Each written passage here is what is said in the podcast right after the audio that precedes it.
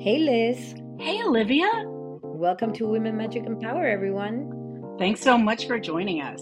Today we have part two of Cat Fulmer Hogan. Yeah, today she'll tell us more about um, her journey with the LGBTQ plus community and how it's personal for her. If you didn't realize it after the first episode, you will realize it now. Cat puts it all out there. She tells you everything. Um, and again, teaches us a whole bunch of things while sharing her story. And this discussion will make you think and it will make you feel and all the good things. So enjoy, everybody. Then is Eve. And she came in here crazy. I mean, I was like a week past my due date. I am in labor. They're like, fine, just come in. I go in, they break my water, and then they're like, oh crap, because uh, the meconium Mm, is in there. we gotta get her so out. So we got to get her out. And then all of a sudden, all these neurolog everybody's coming in because she's, you know, ingested this. Mm, And so it was really scary. Uh, she was my biggest baby because she had an extra week to grow to cook in there. But she wanted out, but didn't know how to do that. I'm, I was never one who's like, oh, my water broke. I was, and, and then I thought it was pretend, like that wasn't like a thing because it never happened to me. My water always had to be broken. Um, You're talking to C sections over here, so Yeah. oh, literally, I was like, it's All kinds fake. of kids, no labor. no labor. Yeah. So it was. I always thought it was like that's super fake. Like it's not. It doesn't really happen. People are just being dramatic. And so But all the movies have it. So tell us about Eve and how she has changed your whole perspective and way of moving. they'll do that. Children will do that. Mm. they will challenge everything that you think you know mm. about everything. So Eve came into the world, a little girl in disguise as a bouncing baby boy, and um, she was delayed in her speech. I always wondered if it was because of what happened. Mm. Hmm. I always wondered if there were ways in which what happened to her impacted the way that she processes. So she, maybe when she was like three, I noticed that when my daughter would leave the house, she'd immediately run to her room, put on what she called heel highs or dancing shoes, and uh, she'd get all gussied up. And she'd turn anything into a deeply feminine thing, right? She'd repurpose it. And at first I thought it was sort of an obsession with Sissy, because hmm. that's what they call her. And then when we would go shopping and she'd want to go to the girls section and I would hear her because when she's three, Chloe's born. She's got a little sister. As she's getting older, three to five, and then Chloe's playing with her and you know, Chloe's a little spitfire and she's like, Call me call me sister. Like, you know, little things like that are mm-hmm. happening. She wants this lip gloss and I say, Oh, here's a chapstick. She's gravitating towards this little pocketbook and I say, Oh, here's a cute little backpack. You know, she wants dresses and I say, Oh, here's like athletic leggings and you know, I'm I'm like I'm imagining all of these alternatives to what she's really asking for. And I'm doing this dance in my head. Don't encourage, don't discourage, don't encourage, don't, because I don't know what I'm doing. Hmm. I literally Sure. have no idea what I'm doing. Mm-hmm. And this is a couple we've met in church. That's we we're at church every week. You know, that's where we're going. He's, you know, helping to fix things and I'm the secretary or the treasurer. I'm doing singing, I'm all the things. And I always felt that I was very open. I was like, I'm, you know, I'm super open and I'm very, I don't even know if I said progressive because I don't even think I like was using that language yet. Because, you know, my mom was a singer. She's a, you know, so I'd been around queer people like a lot in my life. And I'm like so fine with you. I'm so fine. Like, like even that language makes me uncomfortable that I said that I'm fine with you. And who am I, right? Mm-hmm, like, mm-hmm. who am uh-huh. I to think that I get to be fine or not fine, right? With who you mm-hmm. are. but I don't understand this. Like, I don't know. So I spent a lot of time doing that dance, you know, with her while simultaneously with my Chloe, who we call Sassy McGee, being like, girl, you know, doing the whole, the most with her. And I can see that it's really hard for my husband, like, really hard for him. At this point, How old is Eve at this? so she's she's like five, and we're now moving off the mountain because mom has gotten a divorce, mm-hmm. and she's come home and doesn't want to sell us the house. I ask another family member if I can purchase their piece of land, and they tell me no. And then my last hope was a piece of land that was owned by my grandfather the family that we'd lost was to approach this other gentleman, and because I heard that he wanted to sell, and and uh, we said we'd buy, and we asked him to start, you know, working on clearing out his property. We waited a little while, and then it, he didn't. He didn't do anything. He didn't act.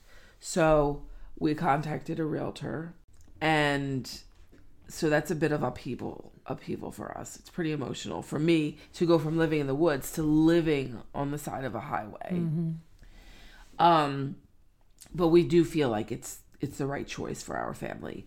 So as we're there i'm sort of having conferences with teachers and i'm saying things like well you'll notice that she'd rather play in the kitchen and she'd rather play with you know. And they're looking at me like yeah duh, like like we see it all day long um, you're not telling us anything that we don't already know. And I'm really clear that I was like, I don't know where this is going, but this is what's happening. Kindergarten, I still remember it being a very big moment. She decides that she wants the same Halloween costume as her little sister, which is Americana Princess. It literally looks like a red and blue ball gown and I have a good relationship with the kindergarten teacher. You know, we're communicating, and I'm like, she's coming in hot. I'm like, I'm no giving you advance warning. here. So I'm I'm I'm the mom. If we're dealing with an issue at school, I'm finding a book and I'm saying I'll come and be guest reader. Yeah. Okay, that's that's how I. I'm also working with staff. We're at this point we're Team Micah, right? We're Team Micah all the way. I'm gonna tell you all the things, things that I'm not comfortable telling you hmm. because I get it. If I tell you all of the things, we are best serving mm-hmm. my child, right? So as uncomfortable as I am with laying it all out for you, this is how I be the mama that I need to be for this mm-hmm. kiddo. Mm-hmm. So she goes to school, and I remember reading like this story about the little boy Daniel who like wears a purple dress, and then I remember reading Morris Micklewhite in the tangerine dress, and like reading these things. Thank God for Bobby. Shout out to Bobby at Bear in the Books. Yes. Mm-hmm. because I've stood in that place and cried while Bobby helped me find a book. Right? She was very very supportive and very helpful to me as we sort of navigating this process. So I remember letting the teachers know in advance because I didn't want it to be horrible. And then signing up, like, I'm going to be at the Halloween party. Like, I'm watching. Like, for people, my head's on a swivel because I'm like, nobody's getting away with anything because I'm going to shut it all the way down. And uh, I have a picture of her. That's the picture that we used when she graduated fifth grade because I told them, you need to be really clear about the pictures you're using of my child. And I need to clear every single picture that you're including that all the student all the fifth graders are going to see. I said, Smart. you so something in my spirit every picture I took of her you know doing the full out I kept because something in my spirit said this is going to matter one day mm-hmm. I don't know what it was for me I believe that was God saying Yeah. there's a day when this is going to matter to you. So I still have a gorgeous picture of her sitting in that dress, smiling at me, all the smiles. Just so joyful. All the joy in the and world. And I think that's that's what I was gonna say. Like just noticing her behavior while she was full out was the the she was little hint inside of you where you're like, this is mm. gonna matter. yeah. Just being herself. Yeah. Just the fullness of herself. And I know that like I still was really careful and really afraid, I think, oh, I sometimes. can imagine. Because culturally it's complicated too because you're, you know, we're living at the like the the da- the most dangerous intersection at the in the world 100%. is is black and queer trans woman. I can't tell you a more dangerous intersection to navigate in this moment right now. Mm-hmm. And that fear was paralyzing for me as a parent. I was already involved in, you know, social justice from a racial identity standpoint mm-hmm. and a bunch of community organizing and, and things like that. So I was aware of just how dangerous that intersection was. And so, you know, I'm still being uber cautious. And I think it hit me at one point. She had been sort of was really being tormented by, you know, peer was quite sad and she was saying that she didn't really have any friends and she felt like she didn't really have any friends. I remember that day when she said that I was really quite sad and I had to call our case manager. I remember being in the parking lot of Pennington Market and feeling like I didn't know that I could drive home. I was such a basket case. And then I said I um I remember calling a mom who was on a, a journey with an older child that was a bit similar. I didn't even really know her properly. But I remember calling her and just sobbing Yeah. just sobbing. She's away in Florida with like a friend, and I'm like on the phone, and she drops everything, and I'm just sobbing. And I'm like, I have. To, this is not. This this approach is not working. At that point, I start making phone calls, and I start asking for that day, like in the parking lot.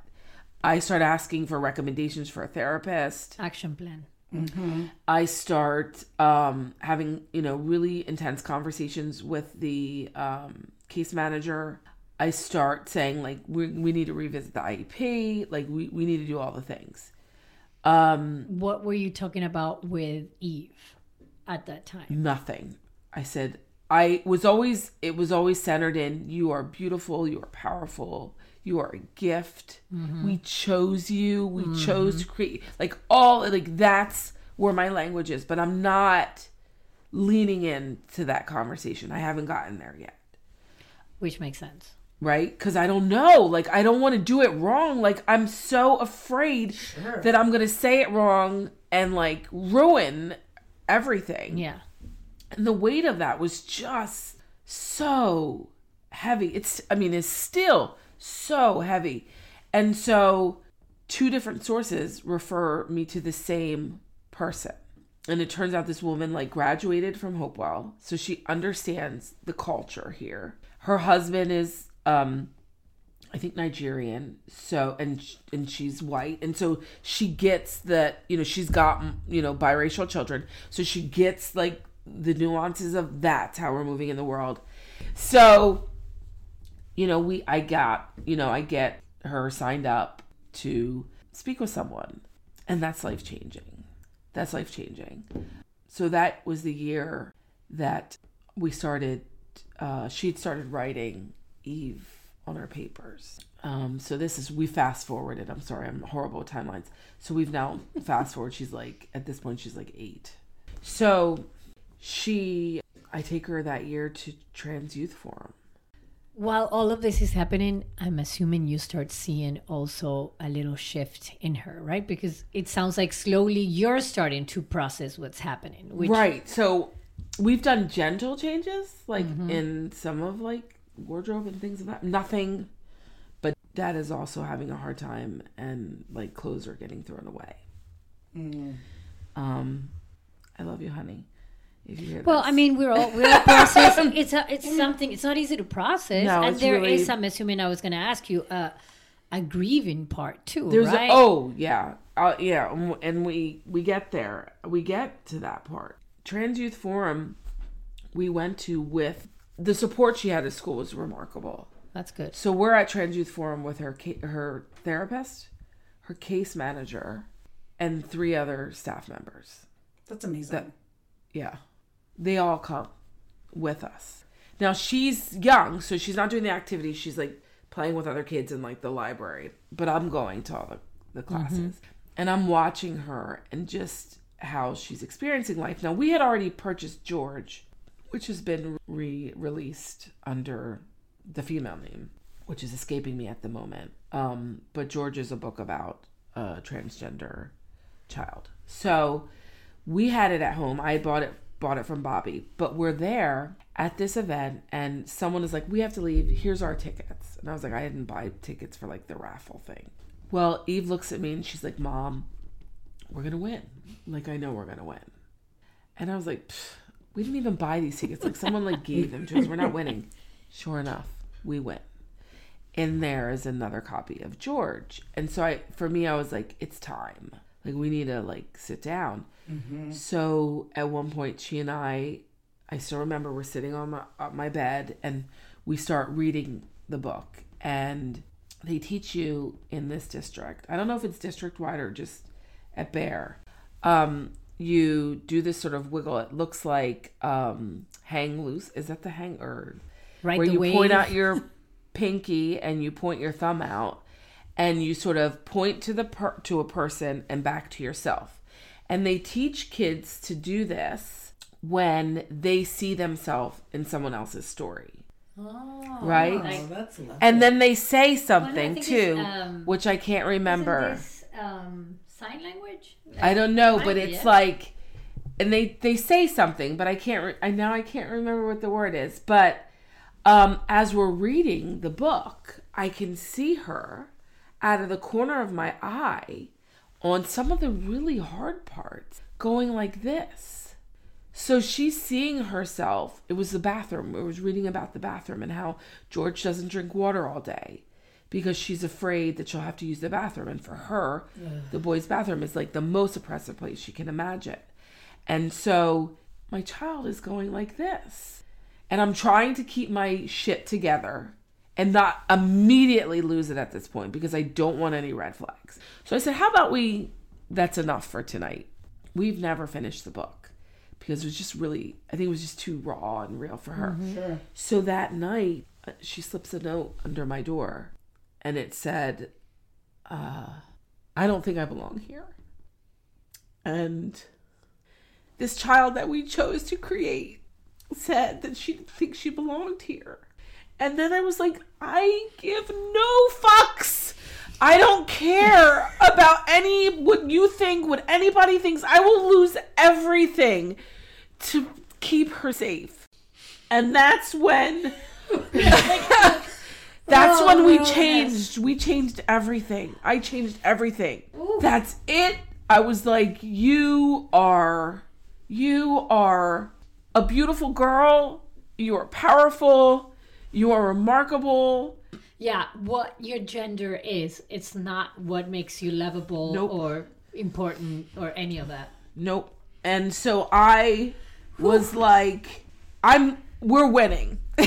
Yeah. At Yeah. the end, we're winning at the end of this, and I Because what other choice do you have? I had no other. There was no other option for me um, but to save her, because it's that's the that's the conversation. But as, Yeah. as hard as like we're all crying here, just so that if you're listening, we're, we're all crying and it's beautiful. But like how important, right? Because this very hard moment, and clearly was so hard that she sent the note under the The door. door. She didn't But, say like, it to me. That tiny note made such a pivotal shift because then suddenly all of this fear and Yeah. these dance and all of this shit that's like occupying space in your head, Yeah. poof, gone. all the you are what matter.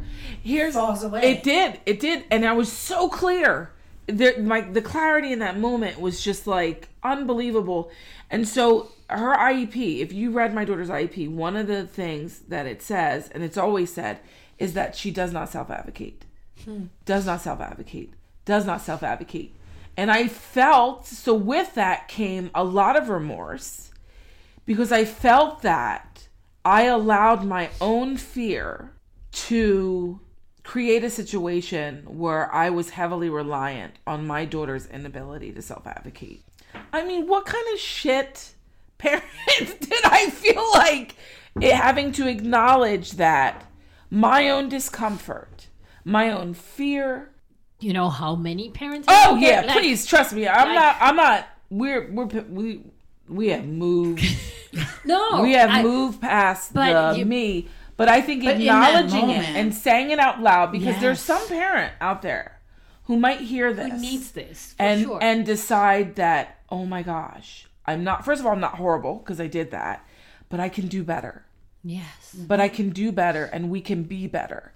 And so when I started affirming powerfully, the shift in her whole entire person was unbelievable.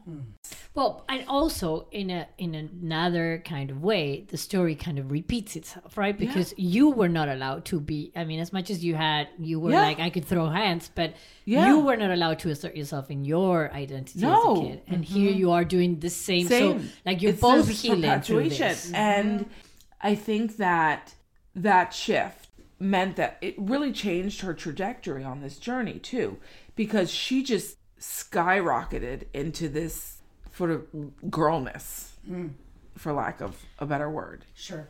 um, fully inhabited. Well, she's not anymore in like a fight or flight mode, right? Yeah. Like a survival Yeah. mode of like I have to Yeah. hide this part of me. She Yeah. can be who she is. Yeah. And I will say her trajectory hasn't really given my husband, who's still really struggling, any time to catch up. Hmm. I have some sympathy for black men who are dealing with this because it's a bigger thing hmm. than just, you know, what appears on the surface. You know, this historical emasculation mm-hmm. of black men is a real thing. And then there's also this, you know, this fear. There's fear. There's also, you know, for some it's like a faith thing, an oppressive faith thing. But it's really made it difficult for him because it's happened so fast. It mm. all has happened so incredibly fast. So she had begun writing, you know, we talked about her name. I remember saying, you know, your name is Micah, and there are women. I showed her, her pictures of just mm-hmm. gorgeous women with her name, and she was like, nope. She'd been writing Eve, and so I think I started calling her Eve. And it was like I messed up a lot. Like I got the pronouns wrong a lot and the name wrong a lot. But I practiced a lot. Mm-hmm. I did a lot of practicing that was really centered in like having a fake conversation. One of the hardest areas for me to make the shift was is when I talk about a memory. Hmm. It's like really weird because like your your brain has already sort of classified that memory. So I would do exercises of replacing like the memory, right? And like changing the context of the memory because that's where I still will sometimes I'll start talking slowly when I talk about a memory because I'm doing some mental gymnastics of like replacing the pronoun and replacing the name. Mm-hmm. I think it was, you know, it's framed her like we, you know, play dates. Like we tried one, it was a disaster. But like it's not like when she was younger and we couldn't do like the play dates, sleepovers, like all of these things that are normal parts of, you know, growing up. You know, we, I don't know. Like I may meet, she may, the child may be affirming, but I don't know about the parents or a hmm. sibling or is there a grandparent in the home. I don't know any of these things. Yeah. And so that's been, I think, pretty hard for mm-hmm. her, you know, that bit of it. And there's been bullying.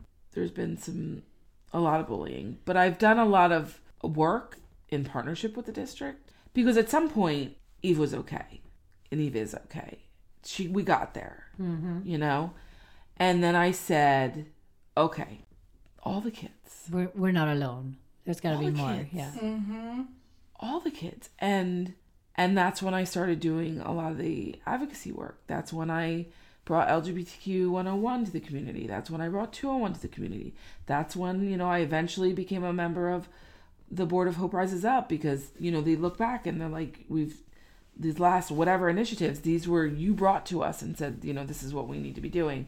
And so we're really trying to show up for you know, young queer And you're making a difference. in the community. You've already I- made I, it. hope, you know, I really hope so. Um, it's really, it's very important to me Hmm.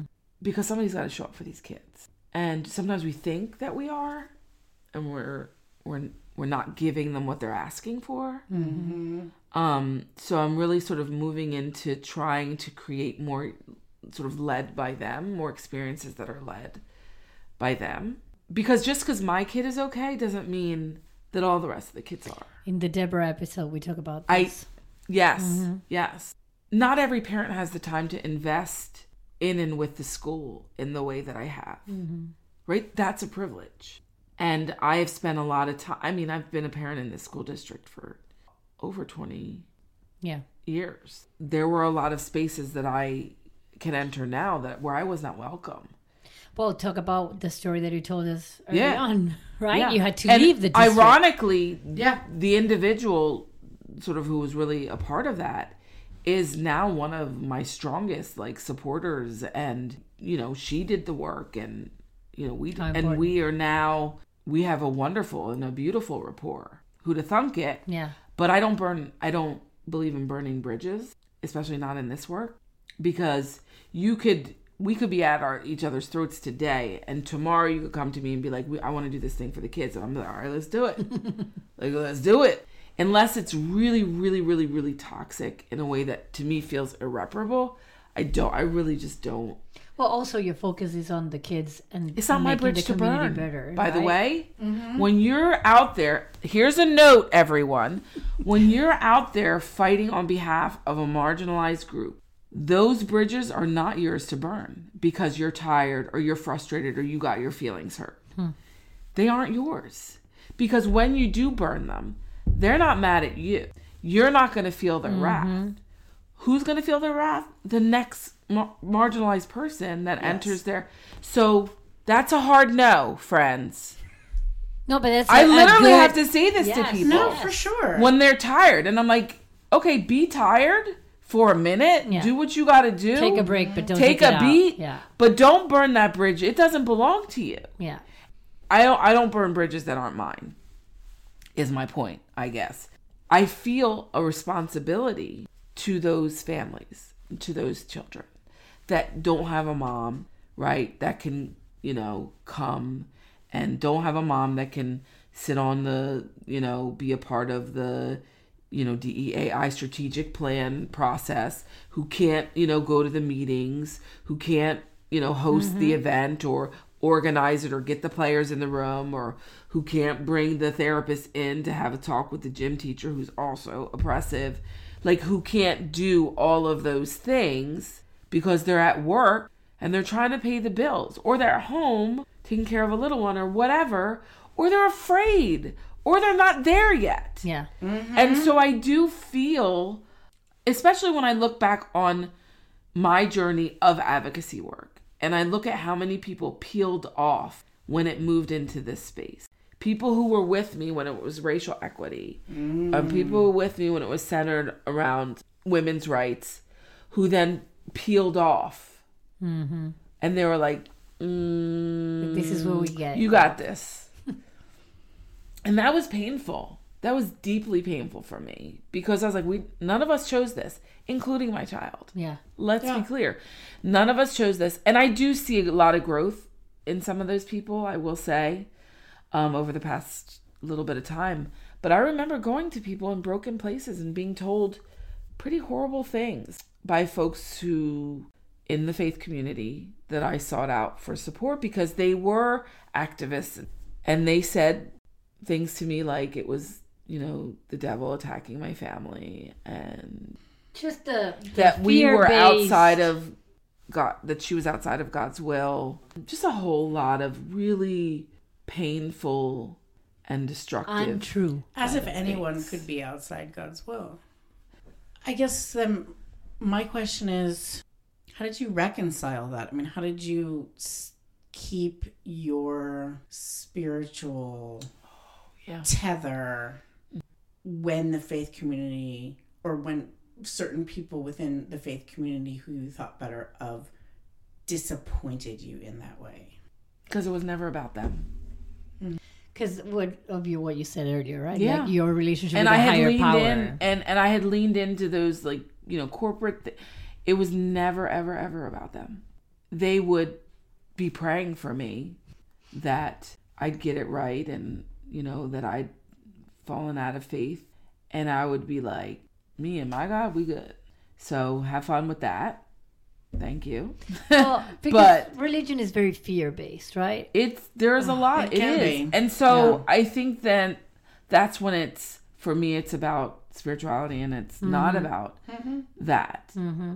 you know and so for me i feel like god was all in eve's journey i think of all of these very distinct moments where i was like oh my god god was there god was there god was there god was there and god is still there Yeah, And my fear was blocking me to see everything that was happening, but at some level, I could see it. Right Yeah. now, I see it better. But I still remember, like, I always think about, I don't remember what, what, a great teacher. Eve was. Oh! is Just a beautiful teacher. I remember, I don't remember which grade it is, but there's one grade in the school where the kids bring home and they say, Oh, mom, oh, dad, I have this homework assignment for you. It says, read all the directions first before you do anything.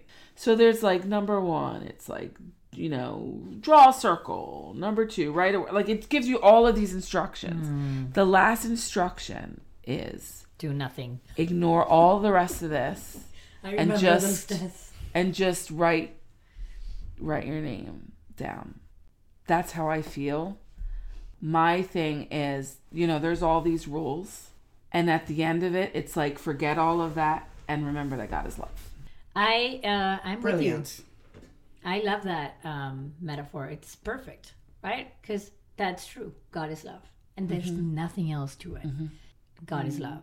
And here's the other thing: when you're acting from that place, everything seems right and way more powerful mm-hmm. than when you're acting from "I gotta get to church and the group and read mm-hmm. the Bible and do all mm-hmm. the other steps." No, And listen, and check that's off the rules that I am obeying, and you know, feel And bad for- about the ones I'm not. And, And I think that's what kind of led me in many ways to being where I am now. And that was a tough shift for me, like leaving because I felt as though Eve was not affirmed. Hmm. I felt there were things being said. Now, there were people who were.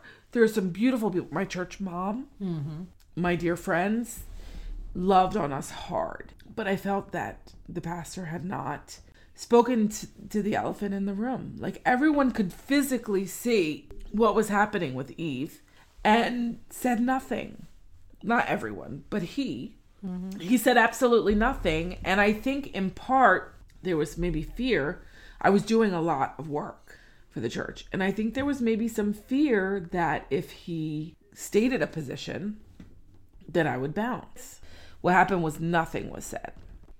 Yeah, For I'm me- preaching one thing and then I'm going to do something Yeah. else. Yeah.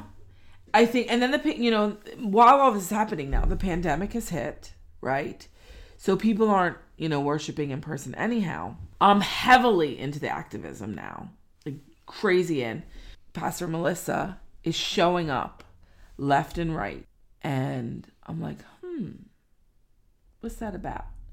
I'm sneaking in, like I'm zooming in to their services, listening this is the Presbyterian Church Yes. here in Hopewell.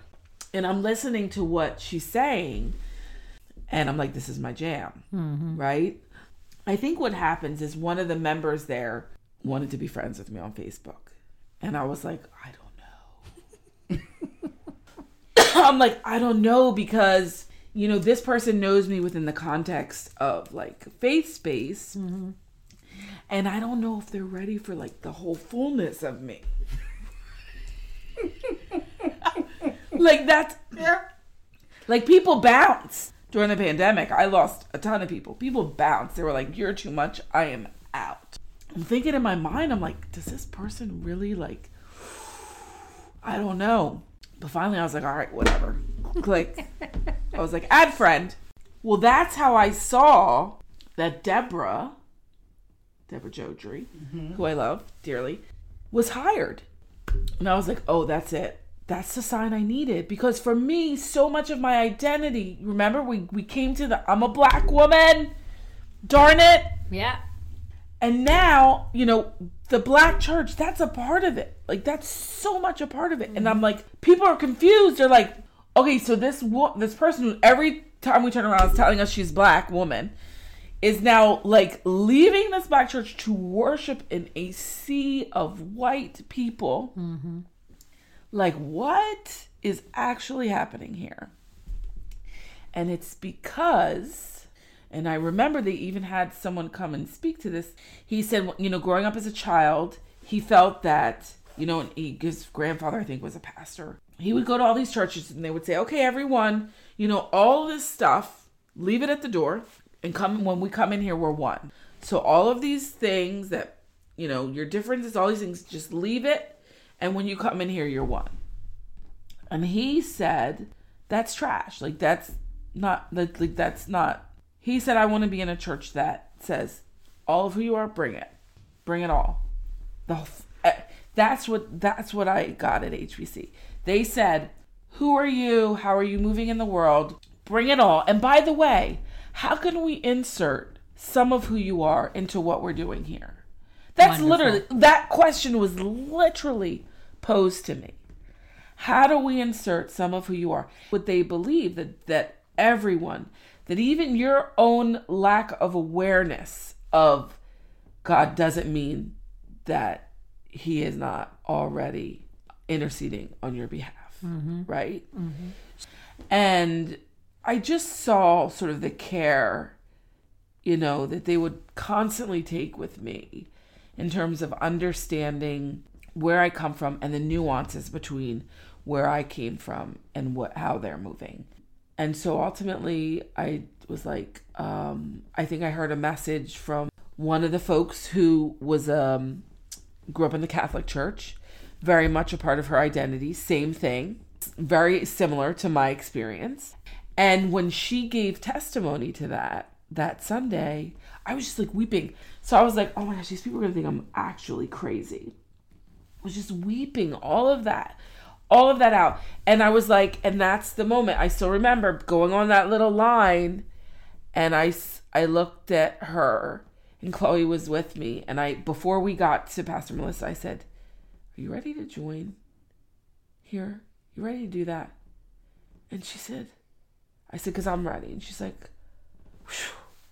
Thank. Yes. About Just time. like finally, mom. Like, and we were going through that little line, and I go to shake Melissa's hand, and I say, "We're joining," and she hugged, and we all, and we just we were crying. She's mm-hmm. crying. I'm crying, and you know they baptized my daughter in the quarry. To be clear, Presbyterians sprinkle like water on your head, but Chloe was like. I want to be baptized in living water. That's what she told them. I want to be in a river or in a lake or in a. She wanted to be not in a like. She wanted to be in a proper body of water outside somewhere. That is how she wanted to be That's baptized. fantastic. So this church that had never done this before built this entire beautiful baptism around this 9-year-old child because it's what she wanted more than anything. That day it was pouring rain. I mean torrential You wanted water? downpour. And the- and here's your living water. everyone stuck it out. I sang in the beginning and Chloe was baptized. It was beautiful. Like I don't think I've ever witnessed a baptism that in my opinion was more beautiful than that moment of watching. How powerful. and when she when my daughter comes up out of the water, she throws her hands in the hmm. air like like she just scored the winning like hmm. touchdown. She like throws her hands in the air and everyone just is erupting in laughter just with tears and I thought to myself, "My god, did these people not create a home for us in such like Yeah, that's the powerful part, right? Like the community. You're like you're you're one of us. We're in this together. And listen, I'm not you. naive. Like it's a two-way street. I know that there are things that I gave them, and that's not me being like full of myself, but worship in the black church is a full body experience. Mm. It's it's a conversation.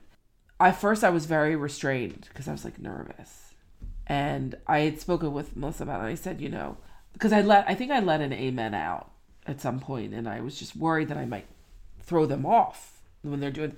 And she explained to me that you know her class that she'd been with a group of folks who were in different denominations where that's the way she said this feels like actually feels like home to me and so i imagine in some way me audibly saying like yes this is i'm hearing you or the way that i'm mo- like i'm very it's very much mm-hmm. an experience i think is also something for them like That feedback loop is Yeah. very important. yeah um Well, because again, this is how you bring who you are into their community, right? Like, Yeah. or whatever, however she phrased that question, Yeah. like, how can we bring some of you into this? Yeah. Yeah, this is how you do it. Be yourself. Yeah. This is how you want, how we want you here. Being Yeah. yourself.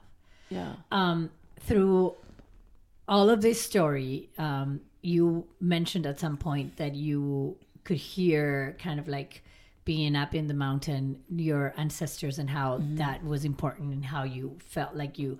So, on top of the work for advocacy for you know everything that you're doing with Eve. But you also have the Sourland Mountain um, Museum, right? Yes, you- the yeah. Stoutsburg Sourland African American Museum. No, I serve as the president. I'm a founding board member. My so Beverly and Elaine have known me pretty much the entirety of my life, um, and they have been sort of huge mentors for me. So, you know, as they were moving through the process of imagining this, the creation of this museum, that was when I was at First Baptist with Beverly. We were both trustees. She was chair, I was vice chair and treasurer. And I told her, like, listen, when you do this thing, if you don't include me, like, I'm going to be pissed. Yeah. Yeah. I was like, I need to be a part of this. Like, I need to do this. She didn't forget me. And, you know, I was one of the founding board members that really sort of started this beautiful project of, of, um, really sharing the stories of, of African Americans from this Sourland region. You know, I think that our mission has grown and changed a bit. This, the stories have gotten a bit broader. We do cover sort of from the transatlantic slave trade all the way up through to, you know, even recent, very recent history. But there are really remarkable stories and powerful stories there. This region is unique but also not right there so there are hamlets like that this that exist all over particularly the northeast but all over the country where there were some rules that were slightly different you know black people in the indigenous population and very you know poor white people and european immigrants were all sort of pushed if they didn't have money they were all pushed out to this land which was not considered great farmland. It was considered quite sour. So there was a way that community was built outside of what you would typically see in that time during mm-hmm. you know this time frame.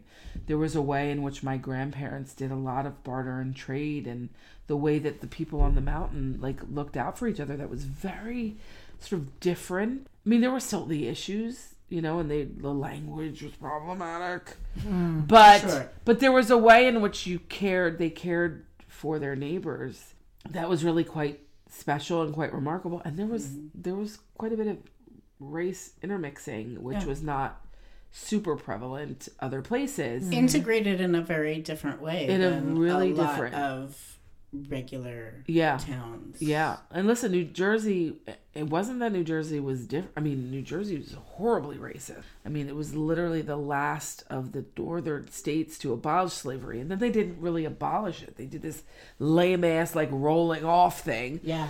So there were issues. Please don't get me wrong, but there was this community of a lot of people that looked like me, um, and then some that didn't. Also, that they were thriving. Like they created beautiful life here, and were thriving and doing wonderful and amazing things until there was like a peach blight and a lot of the folks were working in the this is like a lot of peach orchards massive amount of peach orchards in the region and this blight actually hit all over the country but Interesting. here it really people had to sort of right? So you had people who were making baskets, you had people who were tending. I mean, you can think of all of the different roles that would exist, and suddenly there, there's the job's not there anymore. So people have to find other sources of income, and then that coupled with the fact that you know you're seeing we start to move towards, you know, there's no more passenger rail, and so you know I have uh, ancestors who were Gandy dancers, who were the folks who were repairing the tracks between Hopewell and Skillman. And so, you know, that was gone. And so, if you wanted to continue to work for the railroad, you had to go down to Trenton to work for the railroad. And so, you see people leaving, and then let's gentrification, people are being priced out. People have been robbing land from black people forever. there are these really beautiful, powerful stories that these two women unearthed. I feel that preserving that for future generations, educating people about it, and celebrating it is a radical act of social justice for me. Yeah. Because it informs the path forward. And that is when you want to talk about a social action, by definition, at least my definition, the intent is to change the path forward. Mm-hmm. And I believe that that's what this work does. So do you, do you think that when you bring awareness to these causes, it's when you feel the most powerful? Oh, so yes. So there there's a really clear moment in history when when you see a shift in the black church. You see the introduction of something called black liberation theology. And what you see is this doctrinal shift or sort of reframing where suddenly you see this God who is extremely concerned about the poor and downtrodden, right? The oppressed, the put upon.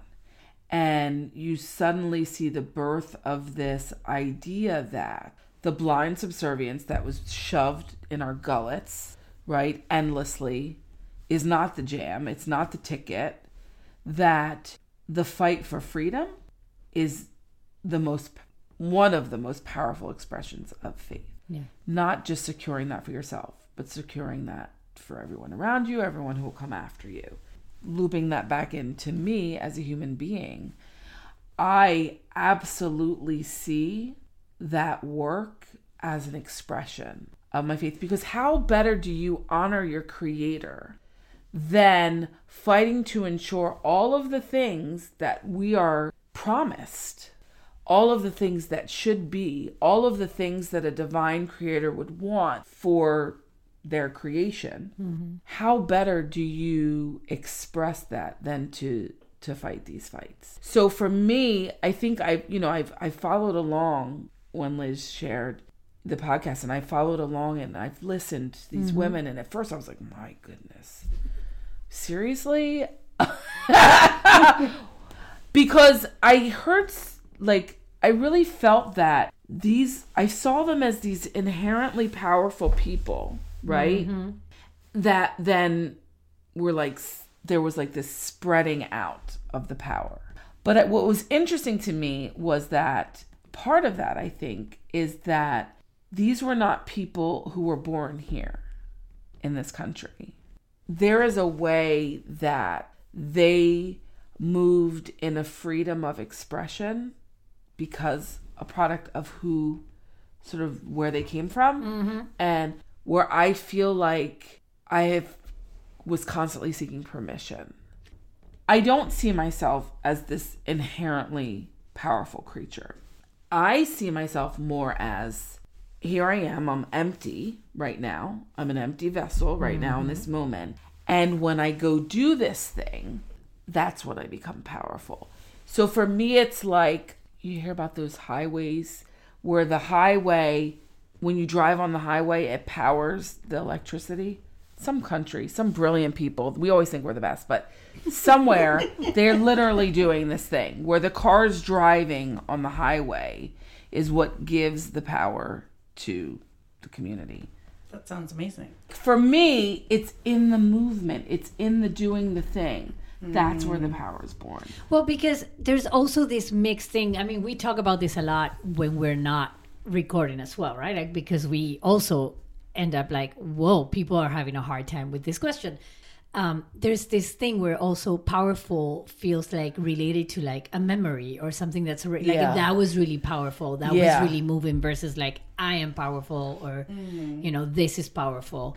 Um, so there is a little bit of like action conjoined with power kind Yeah. of thing, right? Like Yeah. there is it's an action word. Yeah. Yeah. Yeah. Yeah. and and reclaiming it to use it for actions that are liberating and beneficial and creative as opposed to just powerful things being oppressive and destructive all of those things um, so like reclaiming it for the creative purposes It's is tricky. It's hugely tricky. important i mean that's that's our jam here and Yeah, we're going to change it one woman at a time No, listen, it's really sort of understanding self has always been like a journey for me.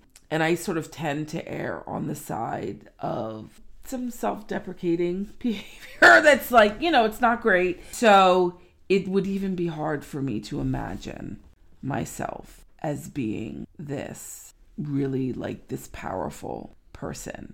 For me, it's more about what I am doing for something else that makes me feel comfortable acknowledging that there's there's power in that. Yeah.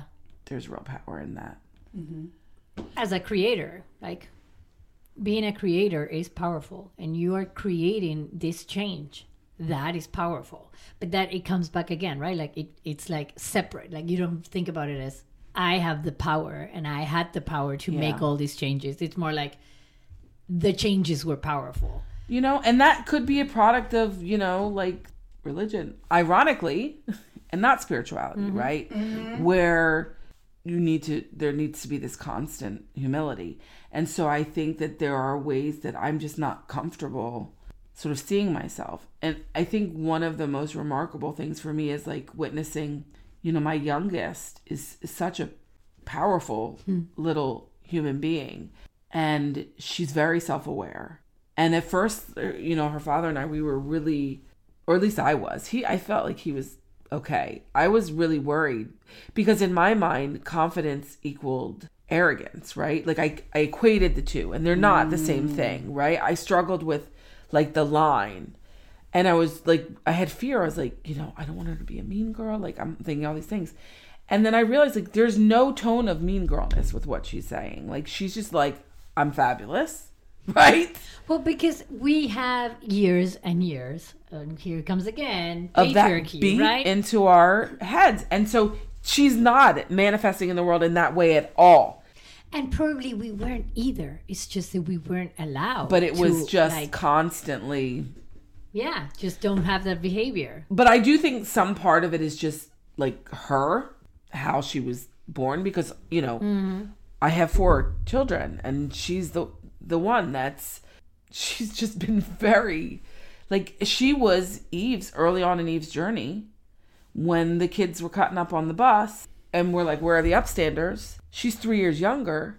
The upstander was my five year old at the time who stood up and told everybody to shut up and was like, no more. No more. And I still remember going on Facebook and being like, if your child comes home today and says that Sassy McGee told them to shut up on the bus, trust me, they deserved it. Post. when I talk about my work, it's it's this. It's it's the advocacy work. It's the it's the history. It's the preservation. It's the bringing people together. Hmm. I love bringing people together. Yeah, and and, that's that's the most important work yeah, because you are changing the world. Mm-hmm. I mean, one day I'm gonna figure out how to monetize it. My, bo- you know, i mean we all are I think you should start publishing some books. My I was working with a mentor for a while, and then in the pandemic, it just wasn't the right time. Um, because I never imagined myself writing a book. Like I write a ton of poetry, and I've got some well, because essays, but I never imagined. I'm sure there's literature, and you know, you said that you found like you made a whole bunch of phone calls at the beginning in that parking lot, and you got like Yeah. therapists and recommendations. But like, just think about what literature you found. Like, how important it is mm-hmm. for women going through mm-hmm. women families whomever going through this Yeah. um, and trying to find something that resonates just Yeah. as much Yeah. as George the did, story. you know? Yeah. It's a, you know, and it's a funny thing because I think about the woman that took my phone call that day in the parking lot. Hmm. And I made a promise that day that I would always take that phone call. And I can't tell you the number of mostly moms that have called me in the same position that I was in. I mean, how and lucky looking are for they? resources. Mm-hmm. And apologizing right? Like i did for and i and i said i've been where you are. I will always take your call. And i think that's how moms have done that for each other. Like you'll talk to moms who have kiddos on this journey and they will tell you how other moms like made all the difference. The network. Mm-hmm. Mm-hmm. Because for moms for the most part it's different like it becomes like your whole thing I can understand. I can imagine for sure. Right? This is an extension of Mm-hmm. you're yourself like this way. like, person and it doesn't matter if they grew inside of you or not for sure. when you're a mom to another human it's different it's just really really different And like if you could put this with any situation, any situation that you go through, when you can talk to someone that's going through the same situation, it helps bounce off ideas, get better. Mm-hmm. uh, And mm-hmm. this situation is so complex because it is mm-hmm. with a child and because motherhood is in the middle of it and because you want to protect your kid from everything no matter what journey Yeah. they're in right? Mm-hmm. You're like i want to give them a better safer Yeah. world. So to mm-hmm. connect with other women that have the same path can completely make the journey lighter. Yeah. Hmm. Yeah. And it does. It does. There there's always there's always a way that you know other mamas and also queer kids will have my heart always mm-hmm. Mm-hmm. Shared, So- shared experience. if mm-hmm. you were talking to chloe or the little women what was the what would be the main thing that comes to your head that you would like Like if Tell you had them. to distill your life lessons down into a nugget or two for the little girls. Wow. Don't be afraid to be really big. Mm. Yeah. Don't be afraid to be big and to move big and to always draw the circle really wide and know that some people might need help finding their way inside. Yeah. Because I think we need to have a broader view about what we call a woman. yes Mm-hmm. I think we need to start, you know, having a broader view about what we call a woman. yeah and people need, need to start feeling less threatened by making that circle wider mm-hmm. Thank you, Cat. This has been amazing. I'm sorry I talk so long. No. kidding me this was amazing Join us next week when we talk to awarded poet, author, and teaching artist Colby Sader Smith. Don't forget, you can catch up with all of our episodes on any podcast platform. Thanks for listening.